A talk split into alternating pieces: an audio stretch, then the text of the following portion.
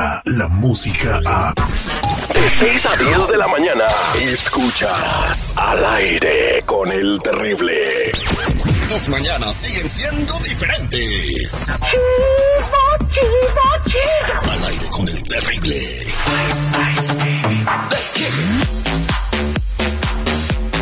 Regreso al aire con el terrible al millón y pasadito ya con la abogada Nancy Guarderas de la Liga Defensora, la mejor abogada del planeta Tierra. La tenemos aquí en exclusiva al aire con el terrible para platicar contigo y contestar tus dudas de migración.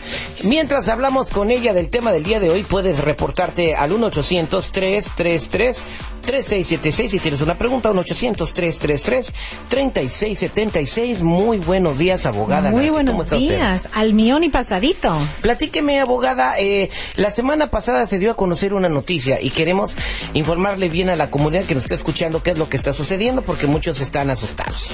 Así Eh, La es. Suprema Corte de Justicia eh, dijo eh, de que las personas que- ah, eh, residentes permanentes con récord criminal pueden ser removidas del país. O sea que hay mucha gente que se sentía segura porque tenían lo que ya comúnmente conocemos como la green card Sí. o no, pero ahora ya también pueden ser removidos del país. ¿Qué es lo que está sucediendo con esto, Nancy? Hay mucha confusión la semana pasada y muchos inmigrantes y residentes que, que dijeron, oh, ya me van a venir a, a recoger porque tengo un, un delito criminal, vamos a hacer un DUI, otros delitos. Pero quiero por lo menos calmar la situación un poco. Sí, era una decisión no buena para los inmigrantes, no buena para los residentes, No, pero... Nancy, y sobre todo calmar a este porque el viernes andaba, uy, no, como todo de Sí. Lidia. Uh-oh. Ah, qué maldito. No, porque yo cada vez que veo que el señor Donald Trump está haciendo algo para afectar a la comunidad, me pongo como toro de lidia Es y yo creo que sí estoy en mi derecho, ¿no? Sí, no, ese es, es tu derecho y también todo este año ah, tiene asustada toda la, la comunidad inmigrante y para eso estoy, para clarificar ciertas cosas. Es una decisión, una decisión fea, sí, no nos gusta, pero al mismo tiempo no está tan grande como que todos están asustados, que todos los residentes, si tienen cualquier delito criminal, los van a deportar. No, no es así. Hay un término en este caso que, se, que dice si un residente es deportable por un crimen, que los van a ir a agarrar y deportar.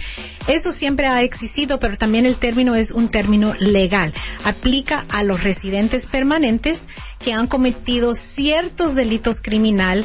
El, un ejemplo, un DUI no es una ofensa deportable ah, para un residente permanente. Pero hay otros delitos que tengan que ver con ah, drogas, con violencia doméstica, abuso al niño, son ejemplos que son ofensas que sí son deportables. Entonces, esta, esta decisión dice y cambia que anteriormente los residentes que tenían estas ofensas deportables, después de servir su tiempo en la cárcel, si ICE llegaba inmediatamente a recogerlos después de servir su tiempo en la cárcel, los podían detener indefinitivamente mientras que procedían en un proceso de deportación donde el juez y ICE está tratando de quitarle la- el estatus ah, de residencia. Pero Ahora la decisión es que no, ICE no tiene que estar ahí inmediatamente después de servir el tiempo, que pueden esperar un año, meses, semanas. Y agarrarlos a- en su casa. Agarrarlos en sus casas y después ponerlos en detención. Pero la clave aquí es que ahora, si los ponen en detención, que no tienen el derecho a una fianza. Eso es Eh, la gran Esa es una manera. ¿Qué tal si esa persona salió de la cárcel y ahora se está portando bien, abogada? Entonces, Eso es lo que estas personas, si tú eh, tuvieses en el bote, eres residente permanente. Relájate, respira, tranquilo, güey. Sí. Permíteme. Y ha pasado tú- si 10 tú- años. Si tú eh, estás en esa situación, ve con un abogado inmediatamente Sí, para favor. que revises tu estatus, para Muy evitar importante. que lleguen estas personas tan buenas que son a tu casa a quererte fastidiar la vida, ¿no? Así es, porque hay mucho alivio después de la condena. Podemos, en muchos casos, eliminar esas consecuencias inmigratorias, reentrar al caso criminal y tal vez tirar esa condena completamente y ese va a ser el alivio necesario también. Muchas gracias, Nancy Suerte Guardia. con Pues ya todo. escucharon, 1-800-333-3676. 1-800-333-3676. Cuidado, abogada. Vámonos con Patti, que está en la línea telefónica. Patti, muy buenos días. ¿Cómo estás, corazón de melón? Al millón y pasadito, buenos días. A ver, platícame tu pregunta. Aquí está Nancy escuchando. Bueno, solo tengo una pregunta, ah, abogada Nancy. Yo recibí mi permiso de trabajo a través de la visa U. Sé que el otro año puedo empezar el proceso de mi ajuste.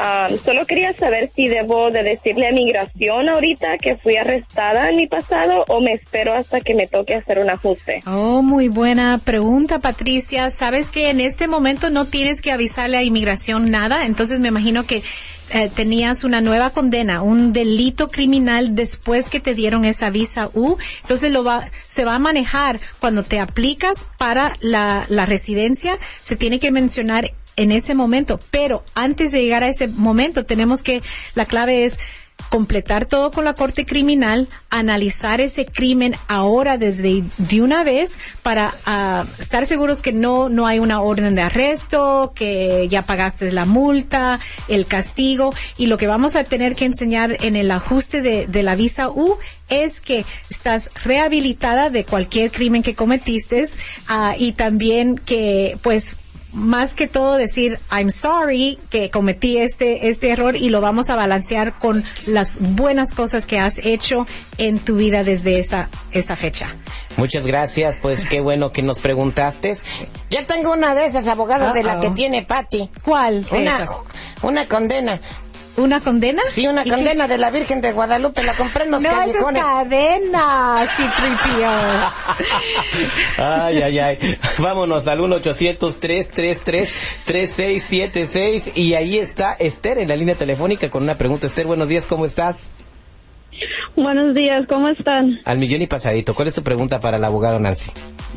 Sí, fíjese de que la pregunta mía es que yo tuve mi residencia a través de mi esposo, pero este, a finales de este año tengo que ir a, la entrevista para que me quiten las condiciones, pero el problema es de que ah, yo me separé de mi esposo y no sé cómo proceder o si tengo la oportunidad de pelear mi residencia. Muy bien, Esther. Sí hay un modo de pelear este caso. Cuando alguien am, recibe su residencia basado en un esposo o esposa y están casados menos de dos años, solo le dan una residencia condicional de dos años. Entonces se tiene que remover esa condición antes de esos dos años, archivar. Pero hay cuatro modos de, de remover esa condición. Número uno es si todavía están juntos, la pareja, la pareja archiva junto. Número dos, si hay violencia doméstica en, en ese matrimonio, pero también tienes que enseñar que el matrimonio era en buena fe desde el principio. Número tres, si hay un divorcio final, hay un, una orden de la corte familiar que hay un divorcio y también enseñar que es ah, en buena fe originalmente ese matrimonio, puedes remo- remover esa condición. Y último, ah, tenés que enseñar que, que vas a sufrir gravemente si no te dejan esta residencia y todavía tienes que probar que era un matrimonio en buena fe. Así que sí hay un modo de arreglar, Esther, aunque no estén juntos ahora. ¿Ok? No, Buena noticia. hermano, es más fácil que se te aparezca Batman. Más fácil que te llegue el airecito de la Rosa de Guadalupe. no, no es cierto.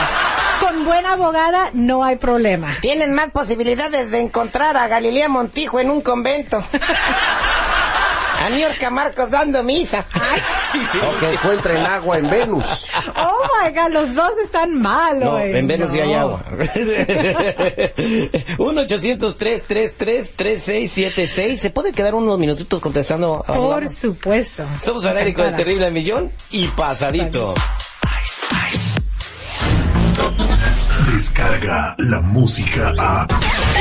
Escuchas al aire con el terrible. De 6 a 10 de la mañana.